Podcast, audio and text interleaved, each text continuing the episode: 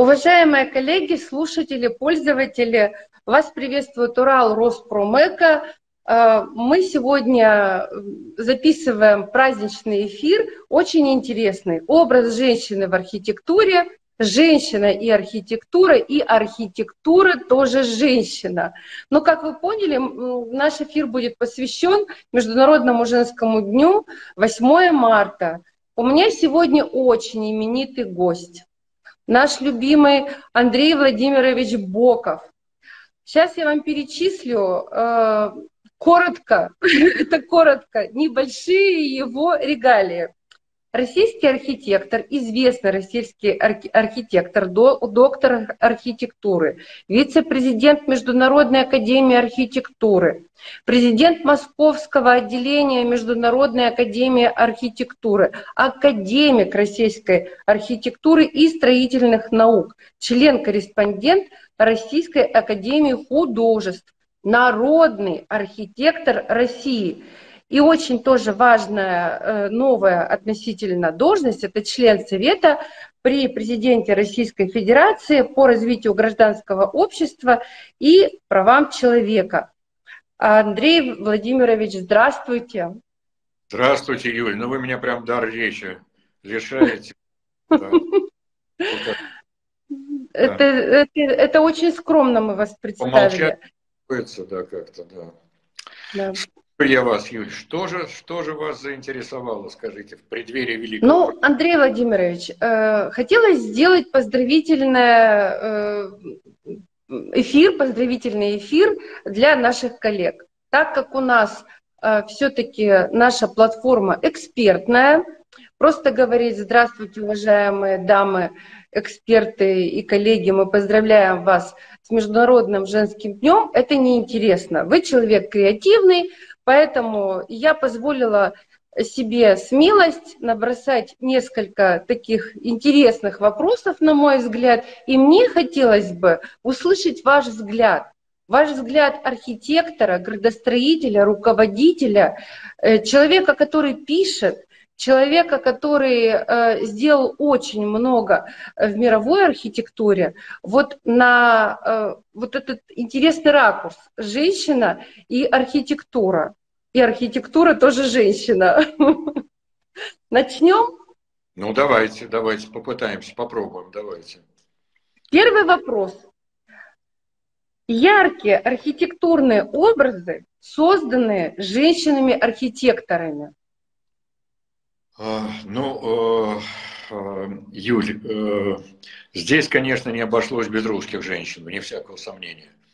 И не надо тут прибедняться, но вклад наших соотечественниц, прежде всего, даже не столько, может быть, в архитектуру, сколько в так называемое новое искусство, авангардное искусство, прежде всего. Искусство, зародившееся сто лет тому назад, или движение, зародившееся сто лет назад, или некое явление – феноменальное явление, очень важное явление, которому на сейчас где-то сотни лет. Вот все это в значительной степени состоялось благодаря участию, участию великих женщин. Там Попова, Степанова. Вы знаете, я недавно узнал, что э, сестра Маяковского была выдающейся художницей или выдающимся художником. Я до сих пор как-то к этим э, феминизмам да, с трудом привыкаю. Кстати сказать, Э, Ахматова Анна Андреевна, когда ей говорили, вы, вы поэтесса, Анна Андреевна, она с гневом отвергала и говорила, я поэт, я поэт. Э, я думаю, что, в общем, имела она все основания таким образом говорить о себе, и, в общем, о, не только о себе, вообще о женщинах. Как-то в русском языке, мне кажется, феминизмы такие, они не, не очень хорошо приживаются, что, в общем, ни в коем случае не, не является каким-то чем-то ущербным в отношении значит, представительниц великого пола. Э, вот, э, да, во-первых, во-первых, об этом. Значит, Гончарова, не всякого сомнения. Причем это были женщины, которые не просто сопровождали своих великих мужей или своих великих друзей, э, любимых им людей и так далее, но и сами были, конечно, выдающимися мастерами совершенно с, с феноменальной энергией. Но Мухина Вера Игнатьевна – который где-то моим даже дальше, не, не моим, а жены моей дальним родственником является или родственницей. Вот, конечно, совершенно фантастические образы она создавала. Образы практически эпохи. Да, ни один мужчина с ней, в общем, пожалуй, пожалуй, не может быть как-то так соотнесен и сопоставлен в этом отношении. Да, самый яркий символ, в общем, 70-летней власти был, в общем, ею создан. Давайте не будем забывать, все это, все это именно так. А, в архитектуре, ну, вы знаете, вот последние, последние, по крайней мере, два десятилетия такой звездой, которая прокинула все представления о том, в общем, как должен выглядеть архитектор, конечно, стала Зах Хадид. Вот такая восточная, совершенно фантастическая принцесса, получившая образование, надо сказать, в Лондоне. Ибо образование она, кстати сказать, получила очень неплохое из рук такого выдающегося достаточно человека, малоизвестного, отчасти забытого Алвина Боярски. Такой был человек с русскими корнями, который создал вот эту школу архитектурной ассоциации, которая прославилась не только, не только потому, что выпускником ее была Заха Хадид, оттуда вышли и Кулхас, и, и многие другие великие современные архитекторы, выдающиеся современные архитекторы, но в том числе Заха. И про Заху он мне рассказывал следующее. Он говорит, что она как-то долгое время не могла найти себя. Он чувствовал в ней какую-то бездну, в общем, темперамент, э, энергию, вот бездну каких-то потенций. И э, он ей сказал, вот э, она занималась сама как-то, сама по себе занималась чем-то вроде восточной каллиграфии. И он мне сказал, попытайся вот Э, взглянуть на русский авангард, в том числе на, на Попова, на Степанова, вот на этих людей, и соединить это неким образом с твоим увлечением вот этой восточной каллиграфии. Ну и в итоге вот состоялось то, что состоялось, состоялась Заха, которая в начале, в начале, даже не столько в начале, она, в общем, всегда занималась, занималась чем-то вроде, вроде такой, такой архитектурной или не архитектурной графики, рисованием прежде всего. То есть для нее это был, было такое единое, в общем, явление, одно занятие – архитектура и, э, и изобразительное искусство или, или, или изображение. У нее блистательная совершенно графика, и если вы посмотрите ее, э, ее всякие работы, какие-то какие там монографии ей посвященные, если вы вспомните о выставке, может быть, которая, которая была э, не так давно в Венеции проходила. Их много, этих выставок у нее. Вы увидите, что она, она такой особого рода архитектор, архитектор, который вышел в значительной степени изобразительного искусства, и изобразительного искусства, которое было вдохновлено еще раз русским авангардом и участвующими э, в нем женщинами. Ну, кого вам еще вспомнить? из создателей таких, таких великих образов. Ну, ну, ну, Юль, ну даже не знаю, может быть, может быть, да, кто-то из ваших слушательниц или слушателей, может быть, вы сами что-то вспомните. Но я не могу не сказать э, о матушке моей. У меня мама была, в общем, архитектором. И мама моя очень часто повторяла, повторяла э, некую некую фразу, которая приписывается Желтовскому Ивану Владиславовичу. Мы знаем, кто такой Иван Владиславович. Это был человек, который ну, стал таким, ну, в значительной степени символом архитектуры, архитектуры, э, такой неоклассической, сталинской архитектуры. Да, он пережил, в общем, достаточно такой период, непростой для него период гонений. Он был академиком еще, одним из самых молодых академиков архитектуры до революции. Ну и потом, потом он был снова призван уже после 1935 года, был одним из создателей Академии архитектуры, и ему приписывается такая фраза, когда ему говорили о том, что смотрите, как много женщин сейчас э, в архитектуре отечественной появилось. Он говорил, знаете, говорит, это, конечно, хорошо, это замечательно, это практически неизбежно, но я больше всего надеюсь на то, что они э, сначала родят, а потом воспитают, воспитают, наконец, настоящих архитекторов, потому что Э, женщины-архитекторы, именно как воспитательницы архитекторов, они абсолютно, абсолютно незаменимы, незаменимы и, несомненно, продуктивны. Но вот, но несмотря на то, что, в общем, в значительной степени благодаря матушке своей я этим сам занялся этим делом, да, она все-таки у меня была заслуженным архитектором, очень много построила. Вот, и построила достаточно, в общем, ну, такие, такие качественные дома и хорошие дома. Не есть чем гордиться. В прошлом году и сто лет было бы. Вот, она прожила до 90, ну, практически до 91 года. Вот так вот. А жизнь была непростая, как вы знаете. Да. Вот, у женщин, у женщин, да. да. В общем, Россия на, на женских плечах практически весь 20 век вытянула и выжила. Когда мы говорим про фронт, когда мы говорим про победу, про войну и так далее, мы забываем о том, что, в общем, весь тыл, благодаря, благодаря существовал, и весь этот фронт, конечно, благодаря женщинам, женским усилиям. Я помню замечательный плакат советский, который, под которым была большая надпись «Женщина – главная сила в колхозе» или «Большая сила». Как это? Ну вот, вот как-то как таким образом, конечно. Да, ну, да. Я, думаю, Андрей Владимирович, что э, самый основной проект вашей матушки – это вы. А.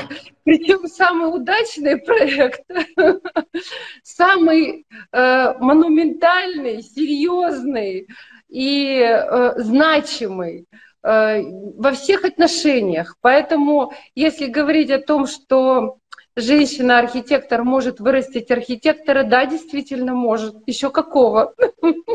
Юль, но я должен признаться вам и в том, что у меня две дочери, и обе кончили архитектурный институт. Да. Одна из них преподает сейчас э, архитектуру в разных школах, ну а другая, другая как-то, в общем, она, правда, какими-то малыми формами архитектурами занимается, но, в общем, тем не менее, все-таки она ощущает себя вполне архитектором. Ну вот остается, наверное, тоже и на их как-то надеяться. Ну, у, у старшей, у Анны, у нее вообще много воспитанников, всяких студентов. Угу. Да, так что, видите, еще в роли преподавателей, конечно, отметили женщины, архитекторы. И таких, таких немало, и поистине выдающихся, конечно. Но вот я сейчас начал вспоминать, вчера только беседовал с Леной Григорьевой, может, вы знаете, Елена Ивановна, выдающийся человек, обаятельнейшая женщина, иркутский архитектор – очень вообще для своего города, для своей профессии. Сейчас создающий знаменитый журнал «Проект Байкал», один из лучших э, журналов, посвященных такой проектной практике, архитектуре. Вот, так что ее нельзя не вспомнить. Ну, и ну, много... у нас... Да, да-да-да, говорите. Э, ну, я начал говорить о э, роли женщины в воспитании архитекторов.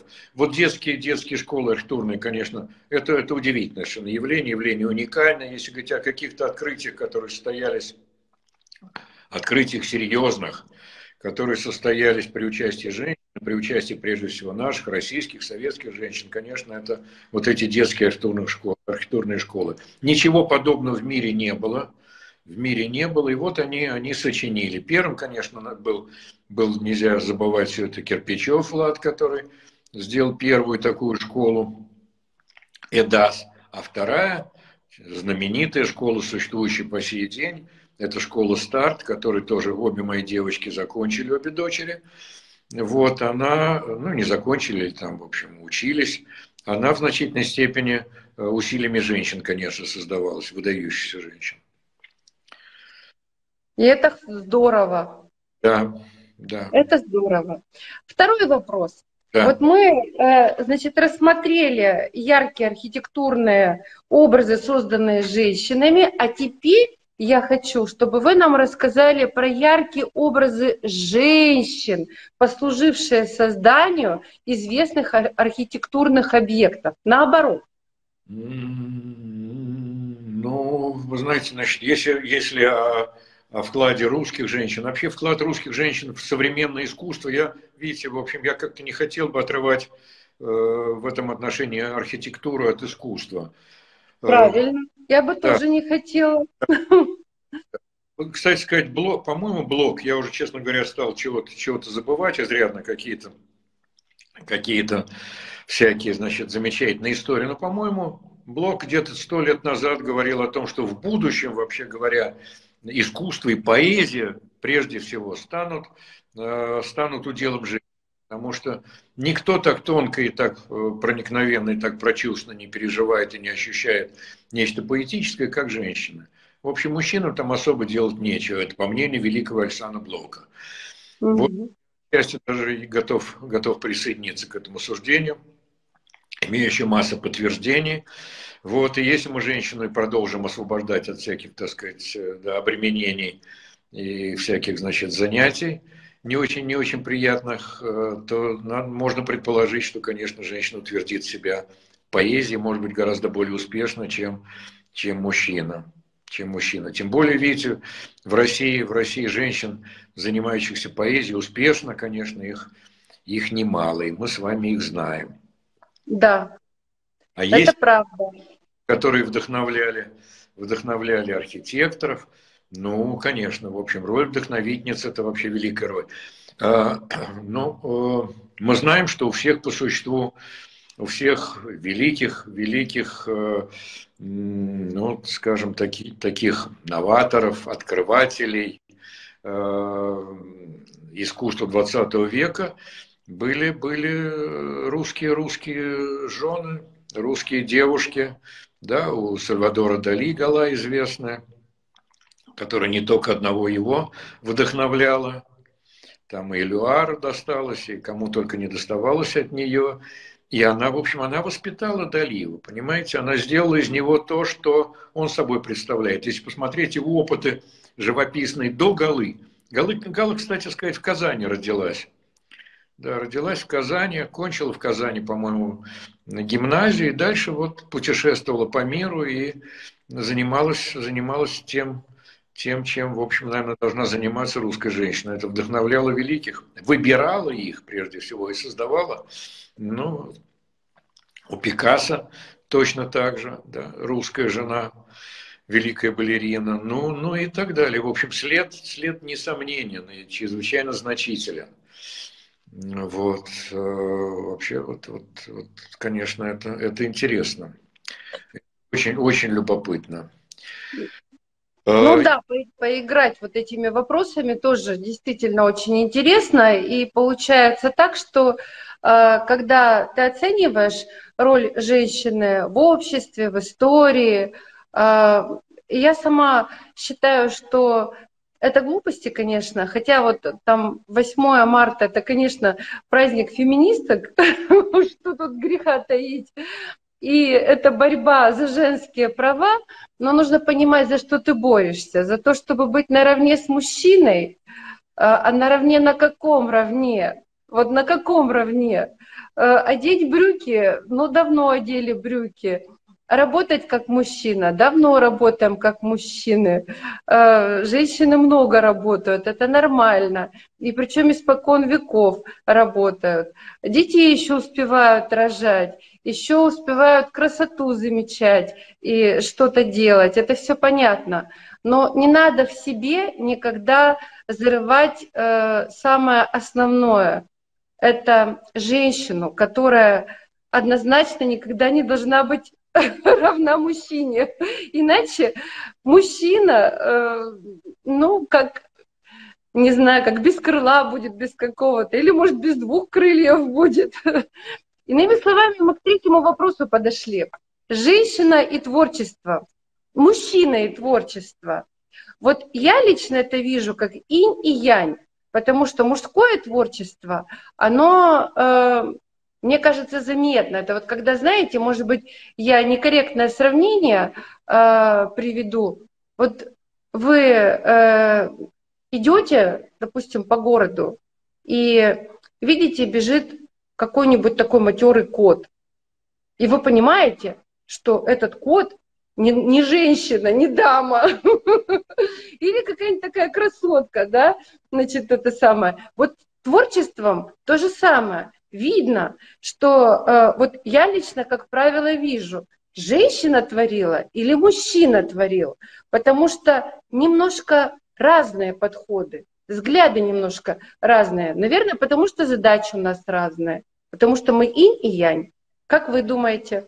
А, ну, Юля, вообще красиво. Все, что вы сказали, как бы заслуживает, как бы это сказать, э, присутствия в нашем с вами разговоре в качестве такого э, отдельного сюжета. Понимаете, это вполне, так сказать, завершенный, не нуждающийся даже не в оценке, в комментарии, э, некий текст. Понимаете, такая, такая красивая история.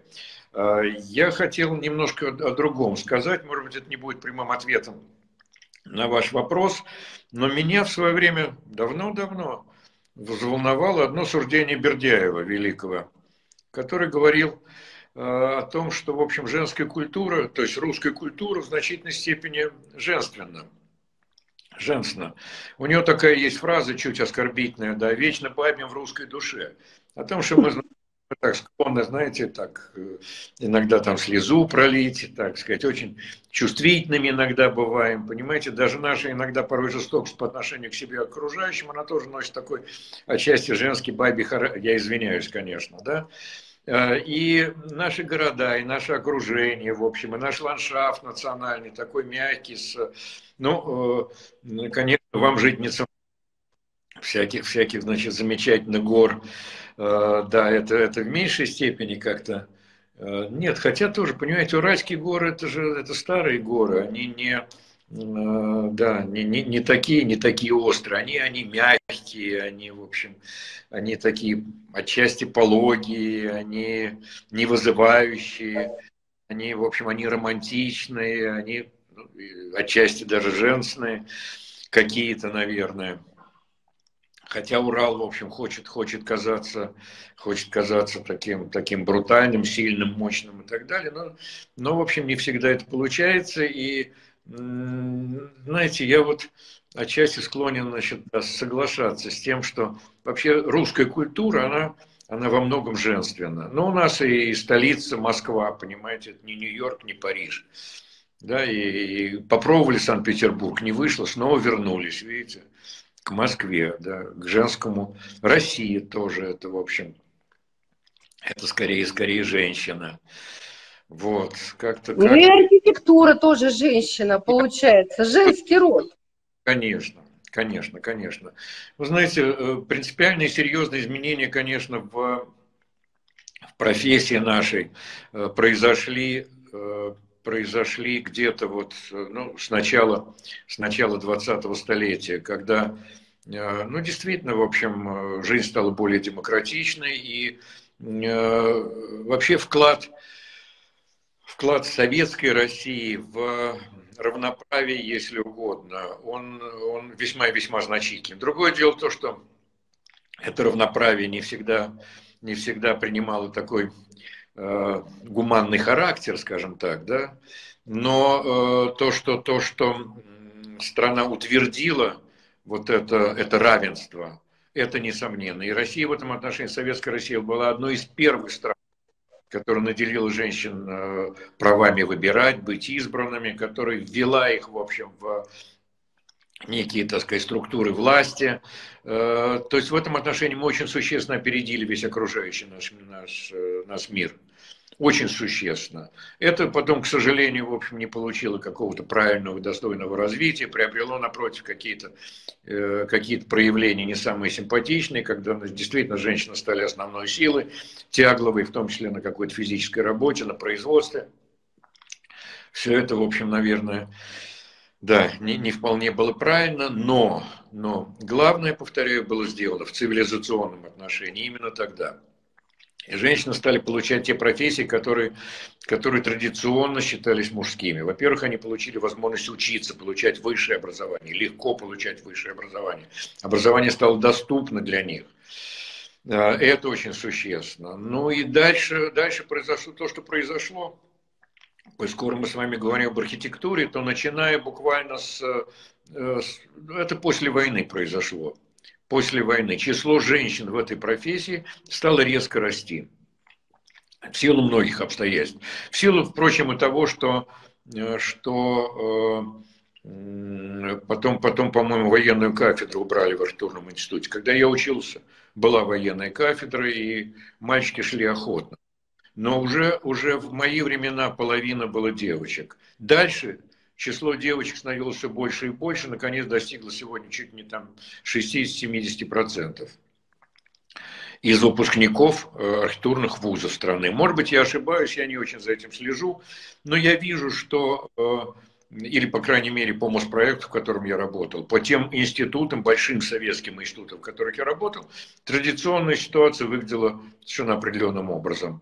Э, начальниками все-таки оставались мужчины, которым легче было, наверное, э, с начальниками, другими начальниками общаться и со строителями, и ругаться, и материться и так далее. Но основной производственной силой, основной силой в колхозе, в архитектурном колхозе были, конечно, женщины. Великие специалисты, которые достигли высот, которые сделали очень много, в общем, э, для архитектуры. Ну, в, в сфере такой, скажем, может быть, не очень заметной, понимаете, не очень явной – это не были, не были, э, повторяю, там, люди первого ряда, но на их, на их плечах. И их руками в значительной степени делалось все то, что э, строилось в России и в Советском Союзе после войны, когда строился практически, практически, в общем, э, да, совершенно, совершенно новый, новый мир, новое окружение. Не будем говорить, каким оно, в общем, стало, хорошим или плохим, у нас масса претензий к этому, но начиная там со второй половины 50-х годов, конечно, в значительной степени вся архитектура делалась руками женщин и продолжает делаться по сей день.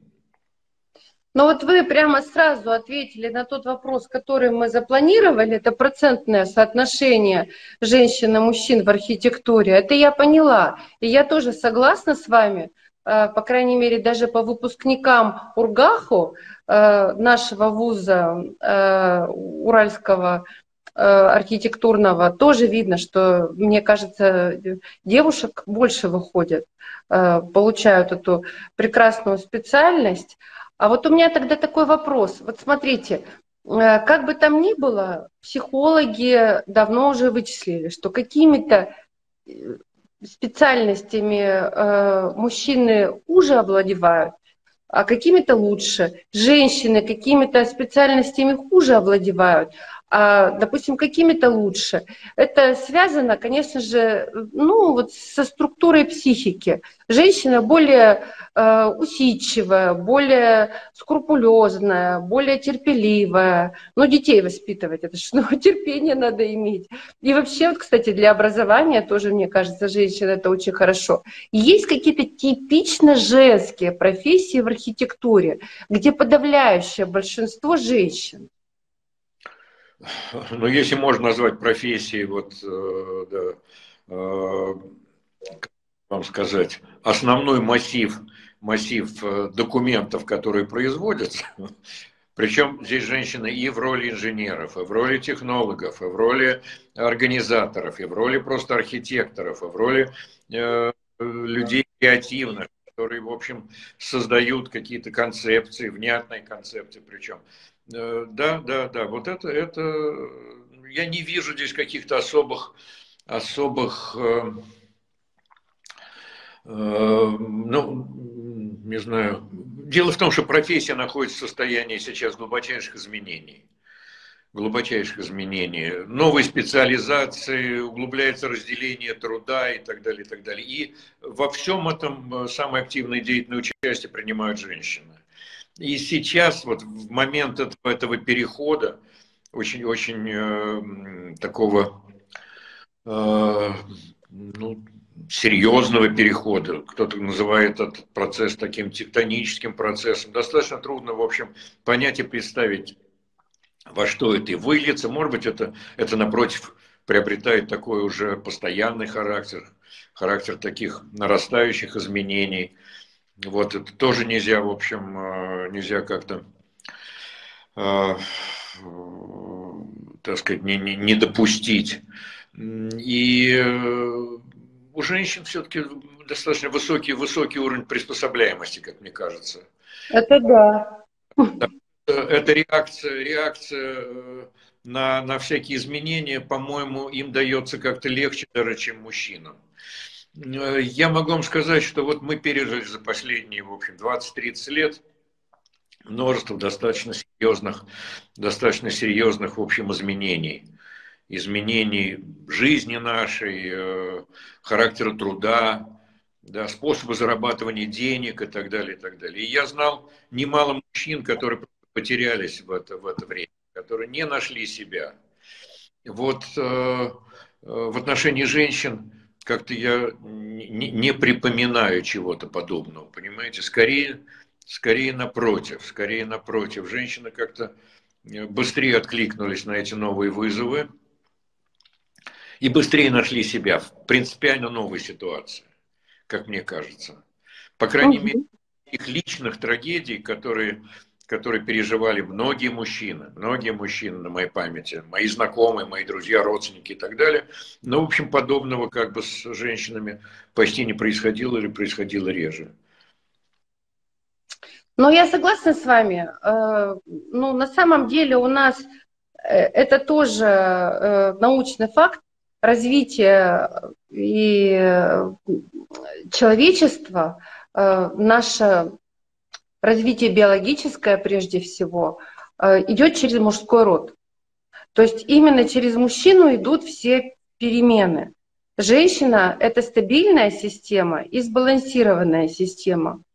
Э, это здорово, хорошо, это удобно, мы более приспособлены к жизни, а мужчина, так как он не сбалансированная система, через него можно проводить различные изменения. Поэтому вы более такие взрывные, вы э, более, может быть, решительные где-то, у вас может быть какие-то э, большое количество новых идей. Но вот это вот совмещение женского и мужского, оно как раз и дает тот баланс, э, на мой взгляд, который необходим современному обществу, да и не современному обществу, собственно говоря.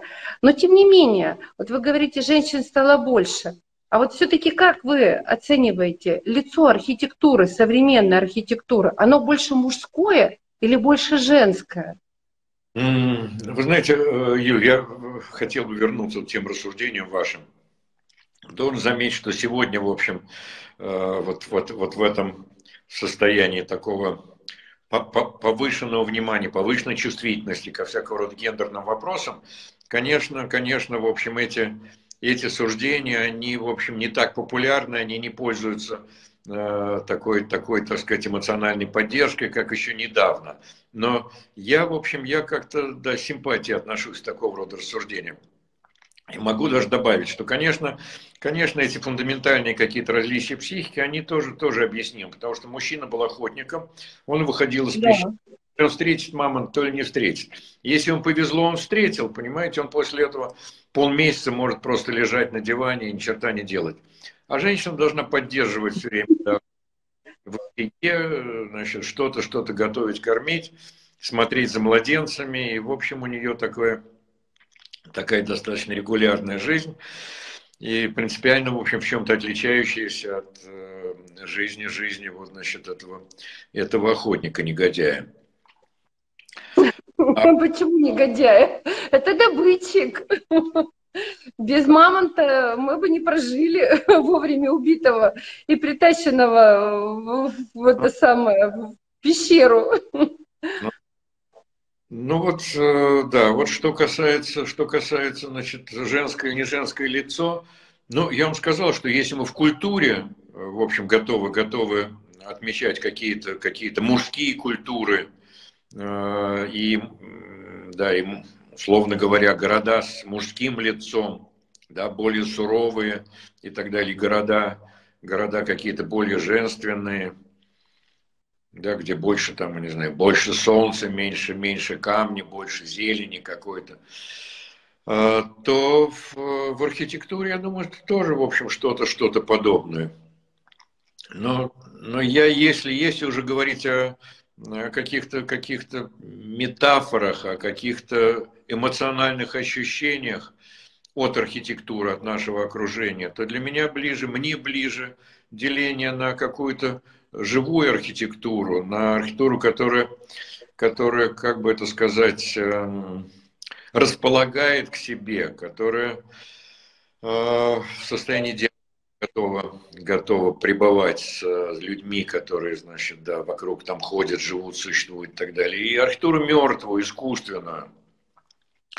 Вот, к сожалению, у нас сейчас довольно много много архитектуры, которую нельзя отнести ни, ни к мужской, ни к женской, понимаете, которые просто мертвые, да, ну, ну панельный дом, чего там в нем, значит, да, вот все эти страшные коробки, которые мы сейчас строим, там в два цвета красим, и, значит, да, и радуемся. Это какая-то какая странная, в общем, достаточно архитектура, она, она скорее бесполая, в общем, она бесполая, безжизненная.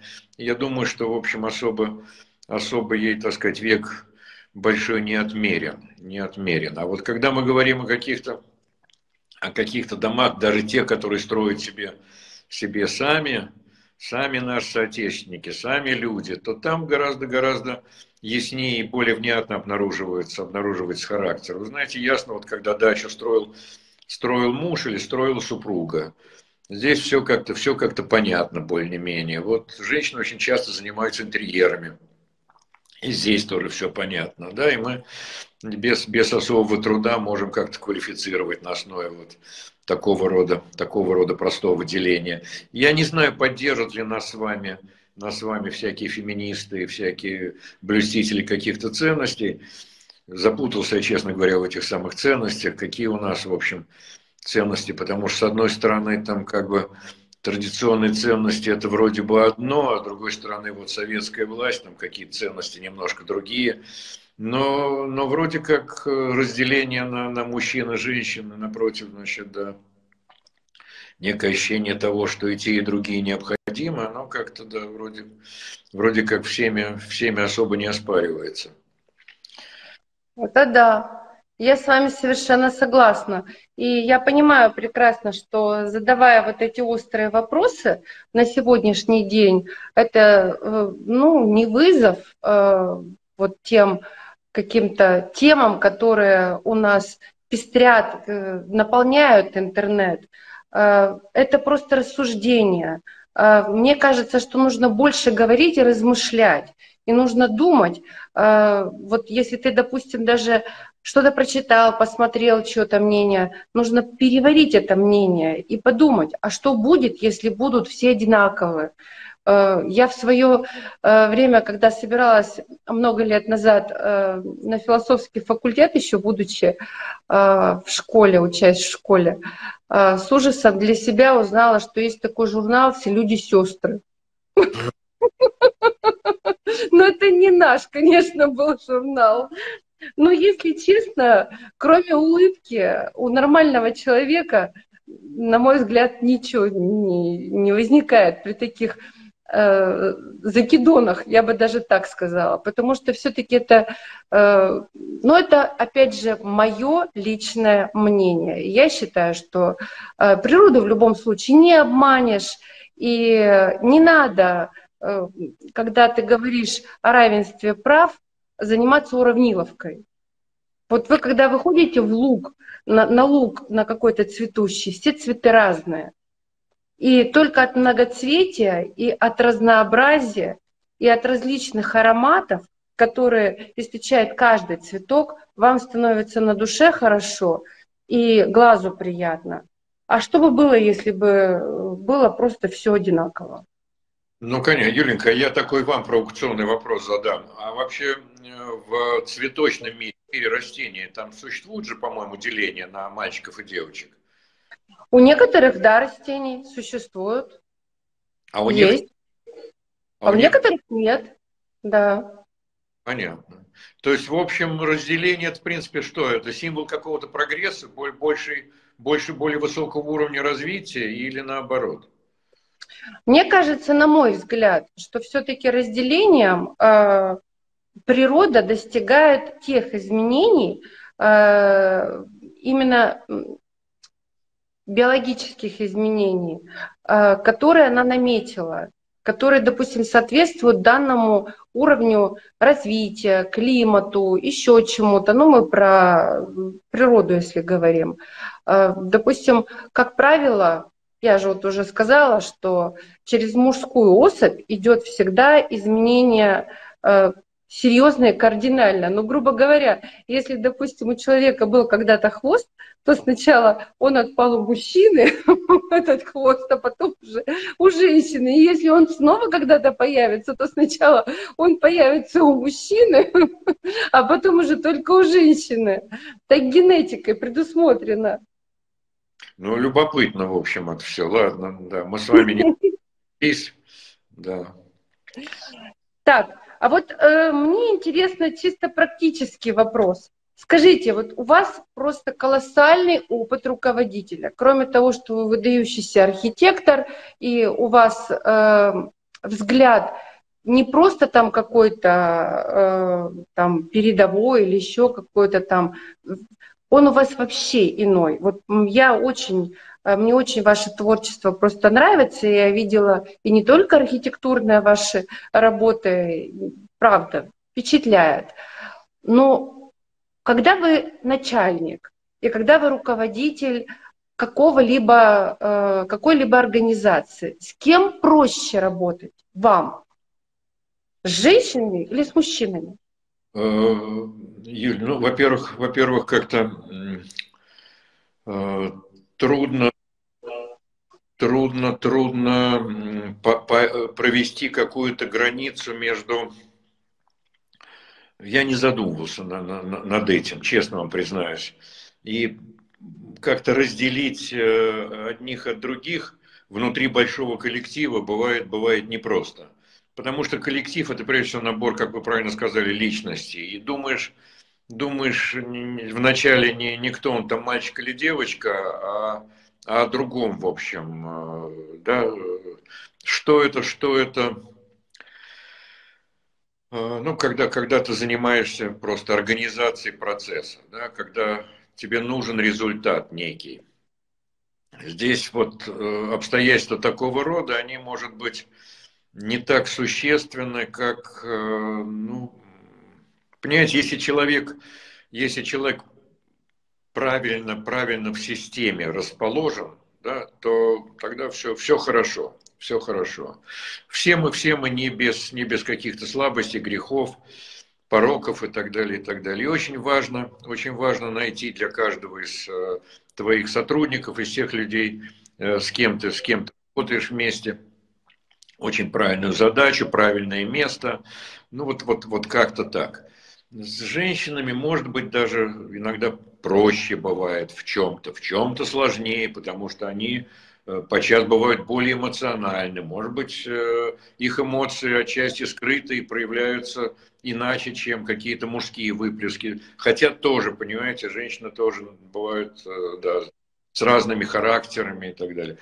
Вы знаете, я, по крайней мере, в течение ну, всей своей какой-то такой карьеры, связанной с, с работой с большим коллективом, старался, в общем, Э, избегать, избегать такой конфликтности, острой конфликтности. Я старался с людьми, в общем, как-то ладить и э, договариваться, и выслушивать. Э, ну, потому что качественный продукт вы не получите в атмосфере вражды, в атмосфере какого-то конфликта, скрытого и так далее, и так далее.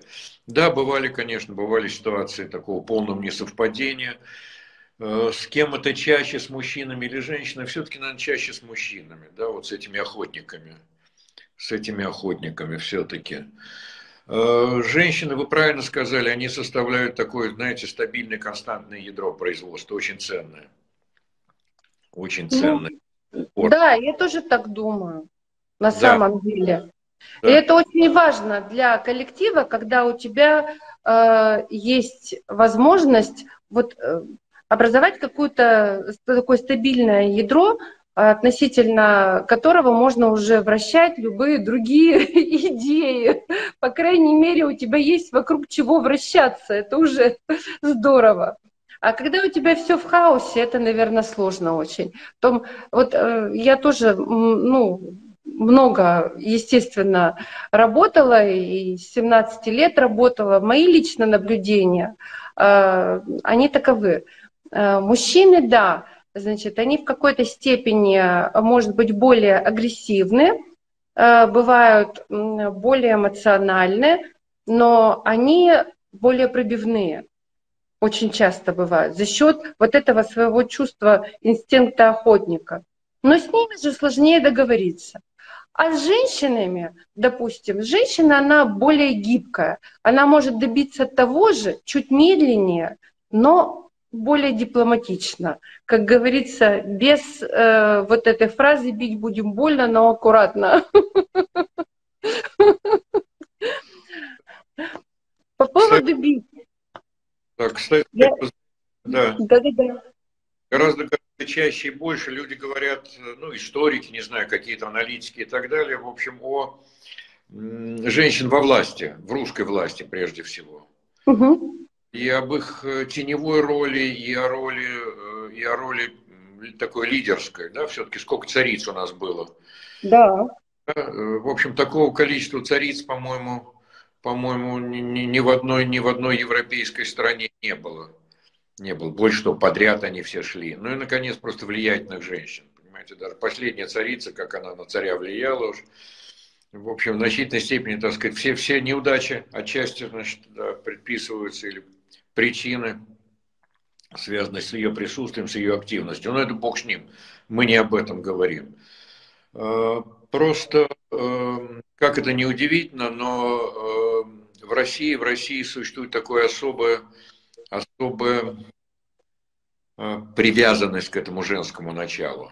Понимаете, мы действительно, в общем, гораздо более зависимы от женщин, от женского, от э, такого бабьего, что ли, в высоком смысле, не, не, в, не, не, не в, в, в уничижительном, чем, э, может быть, какие-то какие другие народы. И одновременно, одновременно это в нас вызывает такой, может быть, может быть, скрытый, может быть, какой-то, в общем, интуитивный, эмоциональный протест – и так далее, и так далее. То есть мы стремимся, в общем, из-под этой власти уйти, из-под власти женщин, из-под каблуков и так далее, потому что, в общем, как-то так подсознательно мы осознаем в себе, в себе эту слабость. Ну, бог с ним, в общем, так мы устроены, и никуда от этого не деться в конечном счете. Вот напоследок э, я себе позволю раскрыть э, небольшую тайну про вас, э, про то, как вы попали в архитектуру. Я хочу, чтобы вы рассказали, э, потому что мы с вами беседовали, вы мне рассказывали, как вы попали в архитектуру, что у вас были э, варианты определенные. И бокс у вас был, и физика у вас была. Однако вы пришли в архитектуру. Вот так как у нас праздничный эфир, мы можем себе позволить немножко побольше рассказать о наших экспертах, тем более вы выдающийся человек, и, наверное, будет интересно, как такой выдающийся человек э, попал в архитектуру. Расскажите чуть-чуть хотя бы. Значит, э, да я, ну что тут рассказывать. Э, видите ли, все мы, все мы в значительной степени, ну, как бы сказать, продукты своего времени, времени своего. И э, кончил я школу, страшно сказать, э, в 60-м году. В 60-м году кончил школу среднюю. И, в общем, о школе у меня самые-самые добрые хорошие воспоминания. И параллельно, параллельно я еще учился в художественной школе. Так получилось. Ну, вроде как все чем-то занимались, и я тоже, значит, этим занимался. Но э, где-то за года два, наверное, может быть, до окончания школы, все мы начали думать, куда идти, и тогда самым, самым таким перспективным, самым, казалось бы, модным направлением это, это были вот тогда нарождавшиеся только все, всякого рода, так сказать, цифровые технологии, угу. всякая электроника, да, автоматика, телемеханика и так далее, вот эти вот, вот эти сюжеты. Самым продвинутым тогда был институт энергетический, одним из. Угу скажем, идти куда-то там э, в университет или на Мехмат, заниматься там чисто теоретической физикой или в общем, как-то как совсем я себя в этом не видел. И так, так, в общем, получилось, что все мои, все мои, отец прежде всего, конечно, отец, которого я с благодарностью вспоминаю, память о котором для меня чрезвычайно важна, который, в общем, ну, очень, пять заводов человек построил или принимал прямое самое деятельное участие в создании авиационных заводов, пяти заводов, крупнейших, до войны, во время войны, после войны. В общем, он мне рассказывал, кстати, про этих самых, про этих удивительных женщин, которые, значит, стояли за станками, всякие там, значит, московские парикмахерши, там, и, да, и, и так далее, и так далее, значит, всякие учительницы, и, и продавщицы и так далее, значит, точили, пилили и так далее, по две смены подряд, и вот так вот. Кстати, девочки тоже, мальчики, девочки, дети работали, дети работали, и девочки. Угу. В общем, это, конечно, это удивительное дело все. Вот, э, и ну, человеком был все-таки близким, близким к производству. то есть как-то не, не теоретического склада, а скорее практического. Ну вот я действительно, я готовился долгое время, значит, вот самый в энергетический институт, и уже когда надо было окончательно принимать решение, буквально там за полгода, даже месяца за четыре, что-то вдруг у меня чего-то все эти, все, все эти там физика, арифметика, ну вот я чувствую, что, хотя, в общем, решала все эти задачи, что-то как-то меня там, и вдруг я вспомнил про эту художественную школу, и думаю, надо же, как там как там, может быть, и было и хорошо, и правильно. А потом, в общем, есть все-таки такая профессия, вот матушка моя занимается, она вроде как и арифметиком, пригодится и рисование, может, я как-то, да. Ну, а потом, понимаете, все-таки профессия синтетическая. Профессия, да. да, у нее есть одна особенность замечательная, конечно, она дает возможность выбора в дальнейшем. И, кстати говоря, о женщинах можно сказать, что женщины, кончившие архитектурные вузы, архитектурные школы, они не всегда идут на это тяжелое производство, потому что производство, в общем, проектное, но оно тяжелое, что там, не будем скрывать. Оно тяжелое, не всегда оно дает возможность как-то для, для, полной, для полной реализации. Отдачи там требуется много, а вот как бы вознаграждение, не, оно не всегда бывает релевантным. Вот, да.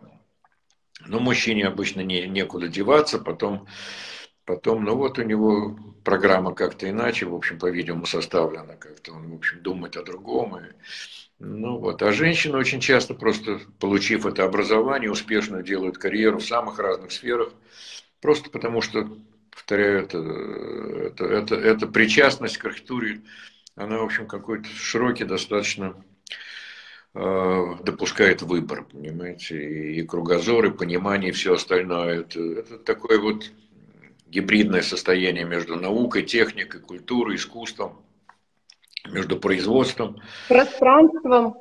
Да, пространством. Вообще, кстати, вот это пространственное, пространственное э, ощущение мира, пространственное восприятие мира достаточно редкое, в общем.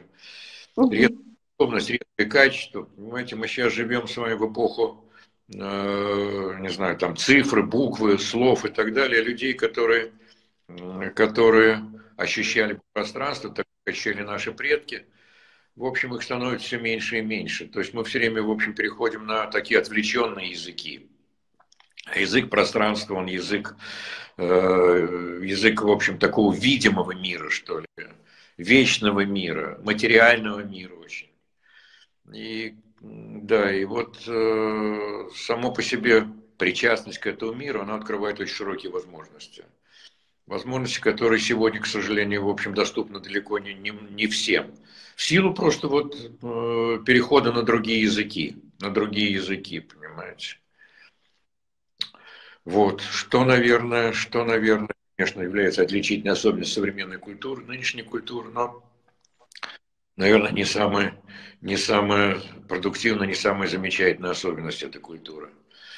Вот. Архитектор, он продолжает, в общем, быть наследником вот тех великих эпох, когда видимое, зримое, вот, повторяю, мир вещей каких-то, мир предметов, когда он был, так сказать, основным, самым главным, самым важным. Ну и, в общем, он таким по существу остается, но как-то мы все меньше и меньше ценим это обстоятельство. Видите, вот, да, меня пугает вот эта как-то виртуальность мира, да, когда можно жить в каких-то снах и грезах, да, какая-то реальность, реальность, она отходит куда-то на второй план. Мне это представляется, в общем, каким-то странным, по меньшей мере. Вот, и женщины в этом отношении, они куда практичнее, и они все-таки связь с этим миром вещей, миром, миром предметов, миром явленным каким-то, миром реальным, они теряют, теряют э, в меньшей степени, чем так мне кажется, так мне кажется. И в этом смысле опять наше спасение в руках наших женщин, конечно. Но я думаю, что э, мы очень рады все, что вы выбрали архитектуру, потому что здесь вы действительно реализовались, на мой взгляд, по, на полную программу, по полной программе. И, ну, что тут говорить, действительно достигли высоких достижений. Э, Андрей Владимирович, ну у нас передача подходит к концу. Я хочу поблагодарить вас за то, что вы согласились принять участие, что мы с вами философски поразмышляли над женскими и мужскими задачами в архитектуре, над взаимоотношениями, э, и в обществе, и между женщиной и мужчиной. Ну, у нас много что тут было, было задето, каких тем интересных. Это всегда очень приятно и интересно слушать от очень умного человека. Я хочу, чтобы вы э, поздравили от себя всех наших э, коллег, зрителей, пользователей, слушателей э, с Международным днем 8 марта. Что-нибудь пожелайте, пожалуйста. Ой, вы знаете, все-таки российские женщины, несомненно, чрезвычайно хороши. Это, это, да, это требует, как бы это вам сказать, признания. Вы знаете, это, это несомненно, это действительно так. Да, несмотря ни на что, невзирая, возможно, вопреки, вот все-таки какая-то феноменальная, совершенно устойчивая природа, какая-то генетика, какой-то, не знаю, дар Божий, да, совершенно удивительным образом через, через женщин, через женщин как-то передается всем нам и окружающему миру, прежде всего, наверное, через женщин, как-то как вот это транслируется, это видно, и да, да, это действительно так. Такого феноменального числа красивых женщин, по-моему, нет ни в одной стране. Мне так кажется. Очень приятно нам слышать это. Я целиком и полностью поддерживаю вас. Я тоже считаю, что наши женщины самые красивые и, наверное, одни из самых женственных э, женщин в мире, потому что нас еще пока не накрыло окончательно вот это вот феминистическое начало. И я считаю, что нужно быть э, самими э, собой, нужно чувствовать свою уникальность, нужно не отрываться от корней, от своих, это от истории, от культуры, от э, науки, от своих каких-то элементарных человеческих потребностей. Не забывать все-таки, что мы люди, мы не роботы, мы не виртуальны, мы материальны. Вот. в связи с этим я могу пожелать от Урал Роспромека всем нашим очаровательным слушательницам э, хорошего настроения, отличного внешнего вида, потому что для женщины это всегда очень важно. Женщины очень к этому щепетильно всегда относятся. Э, хочется, чтобы э, вы помнили, уважаемые дамы, что роль женщины в жизни, в истории, в стране, в обществе – это весомая, весомая часть. И хоть у нас и хрупкие плечи, но зачастую нам нужно э, иметь возможность как-то вывозить это все. Будьте крепкими, смелыми и любознательными. Это самое главное, на мой взгляд. Желаем всем всего хорошего. Я надеюсь, что мы с вами продолжим какие-нибудь э, философские измышления, потому что, на мой взгляд, эксперимент удался. Андрей ну, Владимирович. Да. Спасибо. Пусть другие оценят. Спасибо